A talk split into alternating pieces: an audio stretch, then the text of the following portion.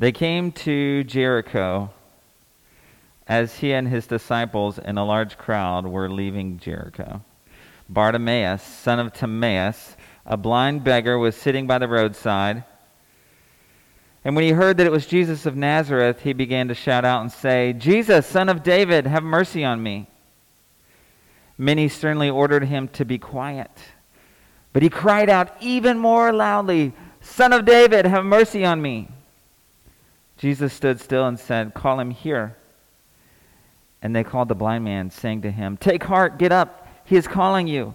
So throwing off his cloak, he sprang up and came to Jesus, and Jesus said to him, What do you want me to do for you? The blind man said to him, My teacher, let me see again. Jesus said to him, Go, your faith has made you well. Immediately he regained his sight and followed him on the way. This is the word of the Lord. Thanks be to God. So, uh, does anyone have any problem with me just doing this? Because I think I'm going to die. But it's okay. I'm willing to die for you. Feel free. I won't be, I, I don't care. Too much gospel. So, um, yeah. So, this is such a familiar passage for most of us, I'm going to say. Um, so I don't know why this popped in my head, but uh, so when I was a kid growing up, uh, we spent like every Friday night in um, like some church down in Alabama listening to these gospel singings, like you do, and uh, uh, or like you not do. Anyway, one of my favorite songs. So we were like the roadies for this group called the Revelators, right? Me and my family. And I probably shared this before. Like, you can't find this stuff; it's not online, right? You got to have the cassette tape. And uh, anyway, one of my all-time favorite gospel songs is called "Rough Side of the Mountain." Anybody ever heard that? Like it's like, oh man, it's so good. And it, uh, I want to share a little bit of it with you guys, but you can't really sing it. I want to learn it at some point, but you, you know, as a congregation, but you can't really sing it without like a, a tambourine or bass guitar, like because you just don't get the gospel of it. You know what I'm saying? But it's like, it's like, oh Lord, and there's like a beat I'm striving. Can I get like a beat? Trying to make it through this barren land. But as I go from day to day, I can hear my Savior say, Trust me, child, come on and hold my hand. You know, you got. I'm adding a little country to it. And, but then the chorus, the chorus goes, I'm coming up on the rough side. You can hear it, right? Of the mountain. And I must hold to God. And there's a beat. Boom, boom, boom. His powerful hand. I'm coming up. And somebody at this point would go, Coming up, Jesus, on the rough side. Are you with me? Of the mountain. And then it goes, I'm doing my best to make it in. Right? Are you with me? Like, we have to learn this. No, we have to learn this. So it goes on for another 20 minutes, and then you just, like, you know, but uh, yeah, it, without fail, every time they did this song, there was this lady who they were also roadies, and they would also be there and she would just middle of the song she would just get up and start going woo! and like the whole thing. And we're like woo ladies up you know? And and uh, man y'all don't even know my childhood. So good. Um, you know I, I actually do love this song. Uh, the only really quarrel i have with this song and some of the other kind of old gospel songs is how much how oriented they are around maybe like what we do as a people, right, versus what God does. You know, there's a lot of um, um, there's a lot of trying and coming and and that kind of thing. But but I think it's important sometimes to pause here, and I think there's a reason we resonate with songs like this a lot because you know it kind of does feel like we're coming up on the rough side of the mountain sometimes. Are you with me? You know, and it's like, yes, God is the one who does the saving, but, you know, I do hope that we're trying and we're holding and we're climbing, right? uh, there's a there's a call and response to the song, and so yeah, yeah. So this morning, uh, if you can see this text, um, and also if you have your Bible, you have a leg up, or if you have a phone with a Bible on it, that'll work. Um, but so we're in Mark 10, and we've been in Mark 10 because of the lectionary for a bit.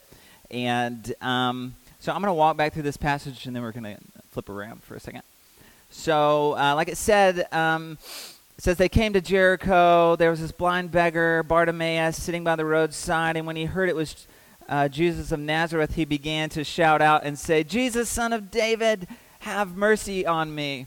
And so, if you know what's going on in the text a little bit, right, the fact that he's already saying, Son of David, is this, uh, like, this is Messiah. This is a confession, right? He's saying, Here's who I believe you to be, even in, as I'm crying out to you. I believe you are the one from the line of David, right? He's sort of confessing, right, who Jesus is, uh, right, in, in his proclaiming his messiahship just through saying, Son of David, right? He's making this statement, right? You are the one foretold, the one coming to save us, right? And so it's sort of already astounding uh, what this blind man seems to see within the text versus what everyone else is, is missing, right? Uh, that, that he's already intuiting. And it says, many, many sternly ordered him to be quiet, but I love this. He cried out even more loudly, right? Son of David, have mercy on me. And you just sort of close your eyes and see this moment. Right? I love this. He's persistent. He, he screams it again. He gets louder, right? He's desperate. Jesus, son of David, have mercy on me, right? Maybe not many of us know what it's like to be blind, but uh, but maybe maybe some of us have been in a desperate enough moment to cry out to God in this way, right? uh, trying to, to be heard. Um, so it says, Jesus stood still and said, Call him here.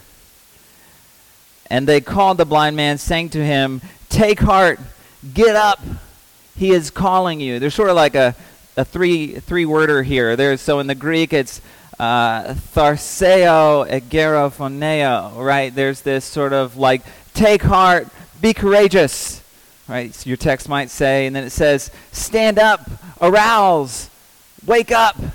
And then one of my favorite Greek verbs, phoneo, right? It was always an easy one to remember. He called, call him, right? Tell him to come here. And, uh, and so it says he throws off his cloak and he springs up and came to Jesus, right? He, here he is doing things like blind people don't really do that much, right? Is is like throwing anything off, springing up anywhere, right? And just sort of like going for it, right? He's just sort of going for it. And uh, and then verse 51 says, Then Jesus said to him, What do you want me to do for you? Right? I mean, this is like the golden question. Are you with me? Like, uh, that time, you know, that time where you where you meet God face to face, and He's like, "Hey, what do you what do you want me to do for you?" You know, it's like this is kind of your moment, uh, right? So, you know, can you imagine like how do you how do you respond, right? Um, we were uh, total side thing. We were uh, she's in with the kids, but we were at the Johnsons the other night. Several of us were around the campfire for Michaela's birthday, and I think Michaela came up with the question, but she was like, "Imagine if your belly button, this is so crazy, was an actual button, and you could press it, and when you pressed it, anything would could happen, right?" And so everyone went around the campfire like, "I think my belly button would do this," which the whole conversation just turned into like, if you had one wish, what would it like? What could you get? You know, essentially, uh, you know, it's kind of like that moment, right? It's kind of like here with Jesus is like, what do you want me to do for you? And uh, you know, it's like, what's your authentic answer? Like pumpkin spice latte, you know, and a new life, please, you know, any, anything, you know, a personal jet and maybe world peace, uh, right? Uh, a new flannel and solving climate change would be great, you know. Please, Lord, thank you. Pull around to the window, you know. Uh, like, what what is the situation here that we're in with? The Christ. Uh, and so this is actually a really key moment for us in this text in Mark 10 because uh, Mark is showing us something. There's actually a juxtapositioning happening with the rest of this chapter. And so to really understand what's in the interplay here, we gotta we gotta kind of read Mark 10 in reverse. We gotta hit reverse. Look at someone and say reverse, reverse. All right. So if you have a Bible, you can rattle the pages. You can flip it back in time, and uh, and we're going to go back to Mark 10. We're going to go back 10 verses to verse 35, the, the story right before this story. And it says, so here's kind of how I imagine this conversation, right? You know, it's like Jesus, you know the story. Jesus is strolling around with his homeboys and girls, and um, they're walking down the street, and there's James and John, right? Some of the inner circle. And, uh, you know, and you just you just sort of hear this conversation. It's like, yeah, uh, so Jesus, we was thinking, right? Yeah, yeah, we have something we want to ask you, Jesus. We've been we've been thinking about it. Yeah, this is how I imagine it in my head, you know, because this this is like this conversation. He's like, you get the same question. Jesus is like, what do you want me to do for you? Like he asked them that, like verbatim. You get this question repeat, right? But do you remember how? they responded in the text, right? They said, Grant us to sit one at your right hand and one at your left. Yeah, yeah, in your glory, you know, like, like what, what's happening right now, you know, like, like what is this banter, you know, and it's just like, you know, you have like just this Owen Wilson wow moment here, you know, like this is really happening. Uh, this is really what they're gonna gonna do, you know. Uh, this is like that one of those moments where you're like, oh yeah, politics are an actual thing, even here in the Gospels. Uh, right? They've been around for a long time, right? Is Jesus running for office? Uh, is that what's happening? they're still believing there's this power over thing that Jesus is coming to do, right? And then you also kind of remember just how young the disciples probably were.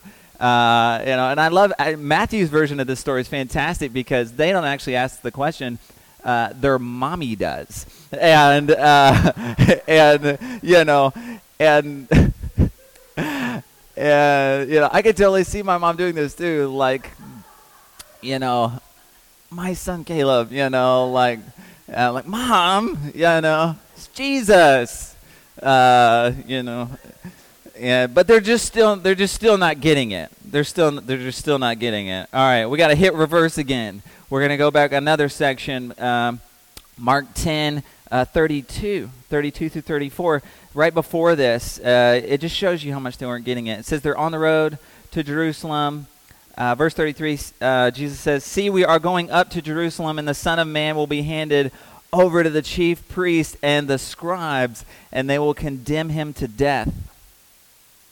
Then they will hand him over to the Gentiles. They will mock him and spit upon him and flog him and kill him, and after three days he will rise again. This is the moment before, right? It's like, how much more direct can Jesus get, right? The Gospels continually testify to us just how much Jesus' disciples never truly absorbed the reality that was this different thing that was about to happen. That, that, that things actually were about to change. There are these gruesome realities, this, this sort of like cost of discipleship uh, that was just for whatever reason, and we can sort of imagine why this would just be so hard to, to grasp. Um, and I think that's fascinating, but I also I can see it. I can I can see it um, because the world generally tends to operate the way that we expect the world to operate, doesn't it? Tomorrow sort of comes and goes the way we usually think tomorrow is going to come and go and it happens for like a long time. But then Jesus comes and he shows us that God's way is different, and that sometimes with the kingdom of God, right, um, things are very different than we expect them to be, right? That things actually do change. And so this is why I think Jesus comes and spends so much time actually healing people. What's up, man? Come on in. Dude, we got a whole we got a whole seat here. I think this is why Jesus spends so much time like actually like healing people and actually telling those like parables because these are all glimpses of this kingdom of heaven like reality that is coming in this in this exact moment. Little man. And so the sirens are happening. Poor little guys. It's awesome. Love those kids. If you guys don't know, uh, Karan and Kimari, they're good kids. So, um, so Jesus is like physically bringing this kingdom uh, with him when he comes somewhere. And so, um, despite everything that the disciples and the people in the world around him knew to be true about their time, right? That Jesus comes and Jesus changes it.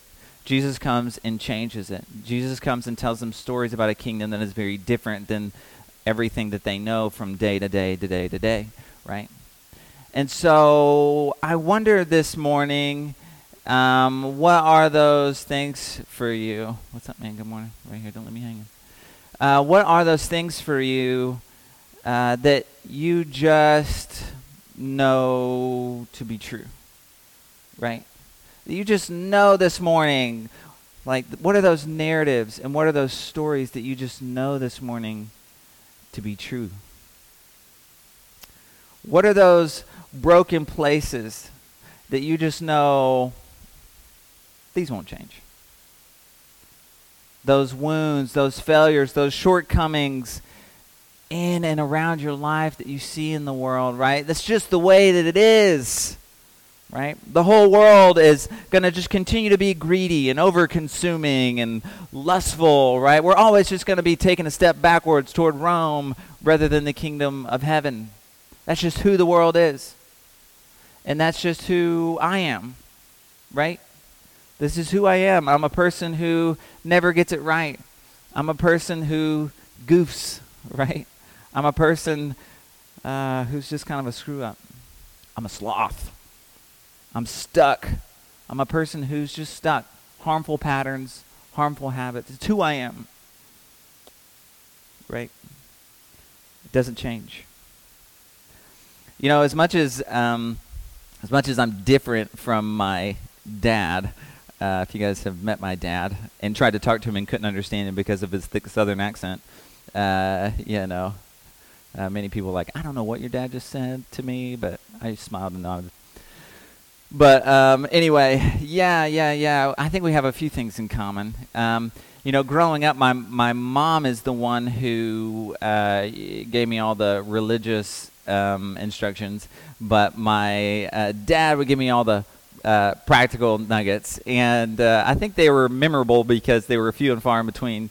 And um, but I always appreciated the way. Well, not always. I didn't appreciate it all at the time, but uh, but looking back, I see that the way he was willing to teach me actually turned out to be really helpful for me and uh, and it's controversial probably because it was a lot of like here jump in this water and see if you stay alive, you know, kind of situation. Uh, you know, but but he, you know, ironically, he he cared for me in a way that he was willing to let me undergo some really hard situations. And what I ended up learning from these moments uh, was that there are many situations in life I I believe that will require from me like maximum effort, right? Maximum effort. And I learned that through a lot of different things and several instances where uh, maybe some blood was coming out and uh, there was some injury, you know. But inadvertently, the thing that I don't know that he knew that he was teaching me, the the Christ moment, I think, was that he actually uh, as hard as this moment was, and and maybe I couldn't get that lug nut off and I couldn't do the thing and I couldn't back up the truck or I couldn't do whatever it was, you know, he actually was he was always there, you know, the whole time, you know, jumping in at the right moment. Are you with me this morning? It was something else uh, happening. All right, we're going to hit reverse one more time. Uh, looking back a little further in Mark 10, we're back now to verse 17. We're just going really just section by section. We haven't skipped anything. It says, We see Jesus' interaction. Uh, he's here with this wealthy man. Um, some call him the rich young ruler. Gurdam preached on this a couple weeks ago. It's fantastic. He says, uh, You know the story, right? Uh, man wants to follow Jesus, but he can't do everything except the one thing. You lack one thing, go sell what you own and give the money to the poor, and you will have treasure in heaven. and come follow me. Right? We had a great sermon on this. Uh, so clearly, uh, Mark is is sort of climaxing here to this clear image of exact like what it will require to follow Jesus. What is the necess- necessary posture for following Jesus? Right? This posture of letting go, this posture of release, this posture of doing the hard thing, this posture of faith. Uh, and so finally, we're going to hit reverse one last time and go to the, the text right before this one in chapter uh, in chapter 10 still. And uh, so go right behind the rich rich man, uh, and Jesus is here embracing noisy, crazy children, right?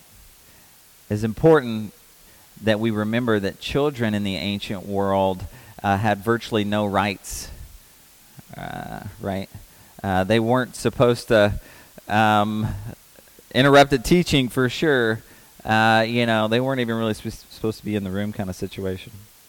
And Jesus reveals it is to such as these that the kingdom of God belongs. Truly, I tell you, whoever does not receive the kingdom of God has, uh, as a little child, will never enter it. As we hear screams from the other room, right? Because that's that's part that's part of it, man. That's part of it. Oh, dude, just let them be, man. They're gonna do it. They're gonna scream. And so, yeah, this little child who has no rights, who contributes nothing to society, who only takes are you with me, right? Who is completely reliant. Jesus is like, yeah, be like them. And so, wrapping up this morning, try. Mark 10 is building. He's like, here's what it looks like to follow me into this kingdom. It looks like this child. It looks like someone leaving, wanting to leave, willing to leave everything to follow me. It looks like being prepared to die in Jerusalem, right? Uh, and then the very next moment, you get uh, this James and John story. You get this James and John narrative. What is it you want me to do for you? And they said to him, Grant us to sit one at your right hand and one at your left in your glory. Hey, you guys have to come in or go out. Which one are you guys doing? Get on get on in here. You guys can go sit over there. I don't want to hear a peep. Not a peep.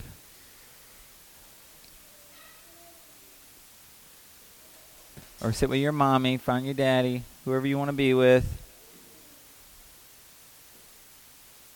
You want to sit with Uncle Zach? You want to come stand with me? What you want to do? You want to sit with Sis? Think about it. All right. Where are we? We're all over the place. We're all over the Bible. Um, yeah. So they're like, yeah, grant us to sit one at your right hand, one at your left. What is this motivation here? right? James and John are still giving us lessons and missing the point. It's almost like Mark leaves this moment here to say, here's how not to answer this question, right? What do you want me to do for you? Worldly glory seeks to be seen. Kingdom of heaven glory seeks to see. Jesus says, Oh, you'll get your chance at drinking the cup but it may not be what you think it is. All right, so back in our original story this morning, Mark has been building to this moment here. You get verse 51, and there's sort of this repeat. Uh, this blind man who has jumped to his feet comes to Jesus. What do you want me to do for you? The blind man said to him, My teacher, let me see again. Rabboni, I want to see, like without hesitation. Jesus said to him, Go, your faith has made you well. Immediately he regained sight and followed Jesus on the way. What do you want me to do for you? What do you want Jesus to do for you this morning? It's sort of an audacious question, isn't it? It's sort of an audacious thing to consider, right? For James and John, then they asked this question, uh, but they had just obviously been missing the whole thing, right? Were they part of, were they here at all of these other things? Right? Their salvation uh, was about something else. It was about fitting the kingdom of God into their narrative. But for this blind man, uh, right, who, if you were blind in, in the first world, it, it wasn't just about not having sight, it was about being ritually unclean. It was about not being able to get a job. It's not about not being able to have a home, right? Uh, you were just thrown to the curb, man, if you were blind in, in, in the ancient world, right? And so uh, he's audaciously honest, right? He's already led around like a child in many regards, uh, already cast aside by society. He was already, I guess, so close to the kingdom of God in this moment. Um, you know, his container, his container was already primed and ready to receive uh, the healing that Jesus was ready to give, right? I guess this morning, if in some ways, just like my dad, uh, Jesus is with us. He's kind of already here, right? He sees the struggle, maybe sees sees it, right? Sees our blindness, our place, right? Sees we're on the rough side of the mountain. Are you with me? Uh, yet, yet he still says, and I find this interesting. He says, "Call him here." He doesn't go to the blind man. He's not like, all right, let me go check this out. He's like, call him here. Like, and sure enough, dude springs up, throws off his garment, stumbles his way. He's grabbing hands, right? Uh, but Jesus doesn't go to him. And I have to wonder for a moment, right, if sometimes we still have to get up and if and if faith always involves a bit of effort, a bit of moving into the uncomfortable and doing things we don't want to do sometimes, this sort of stepping out of the boat moment of uh, you know of allowing a priest to hold you underwater for 10 seconds, you know, it's just like and we call it a sacrament, right? There there's all of these things right, about following uh, Christ, relinquishing our safety nets, following this God into a wilderness you know, like, I want to go back to Egypt. At least there were flesh pots, whatever those were, uh, right? Uh, but it's uncomfortable. How might we do the hard things sometimes, the faith of giving, uh, of getting up even though we can't see where we're going? Right, of throwing off this hindering garment, of grabbing the hands of our friends, of uh, the risk of just sort of stumbling and going for it and reaching out to the living Christ. What is the hard thing for you this morning? How do you need to respond, right? Jesus comes to us and he says, What do you want me to do for you, right? And the thing about this question this morning is um, before you can answer this question, you have to know who Jesus is, right? Because um, yeah, that kind of precedes it. Who is Jesus? Is Jesus your Savior? Is Jesus your teacher? Is Jesus a good read? If Jesus had a podcast, would you listen to it? Right? You know? Sometimes I think the temptation is to lump Jesus in with like Richard Rohr or something, or like C.S. Lewis or George MacDonald, or, you know, it's like Jesus is kind of like a good read, right? No, no. Jesus, Jesus has to be your Savior. Jesus has to be the one saving you. Jesus has to be the one that you're willing to throw it off for, right? Jesus is our Savior. Jesus saves me. Jesus shows me the way. Jesus shows us all the way, right? Yeah, He shows us how to live. Yeah, He shows us how to behave, but He does this after and through and in the act of saving us, right? And so there's this bit of step one in this passage, if we can sort of put ourselves there for a minute, of crying out, uh, like this Bartimaeus once cried out, right? And this sort of unwavering fervor, right? Because he knew what he needed. Um, yeah, yeah. Let's pray this morning, and uh, and I hope we can all find our way forward uh, into what it means that Jesus saves us. And I think that's tied up a lot, um, especially, you know, if you're in a generation who grew up going to church a lot too, that, that language can have a lot of baggage. Um, and I think sometimes it's easy to forget who Jesus is and what Jesus does want to do for you and does want to do for us. Let's pray this morning.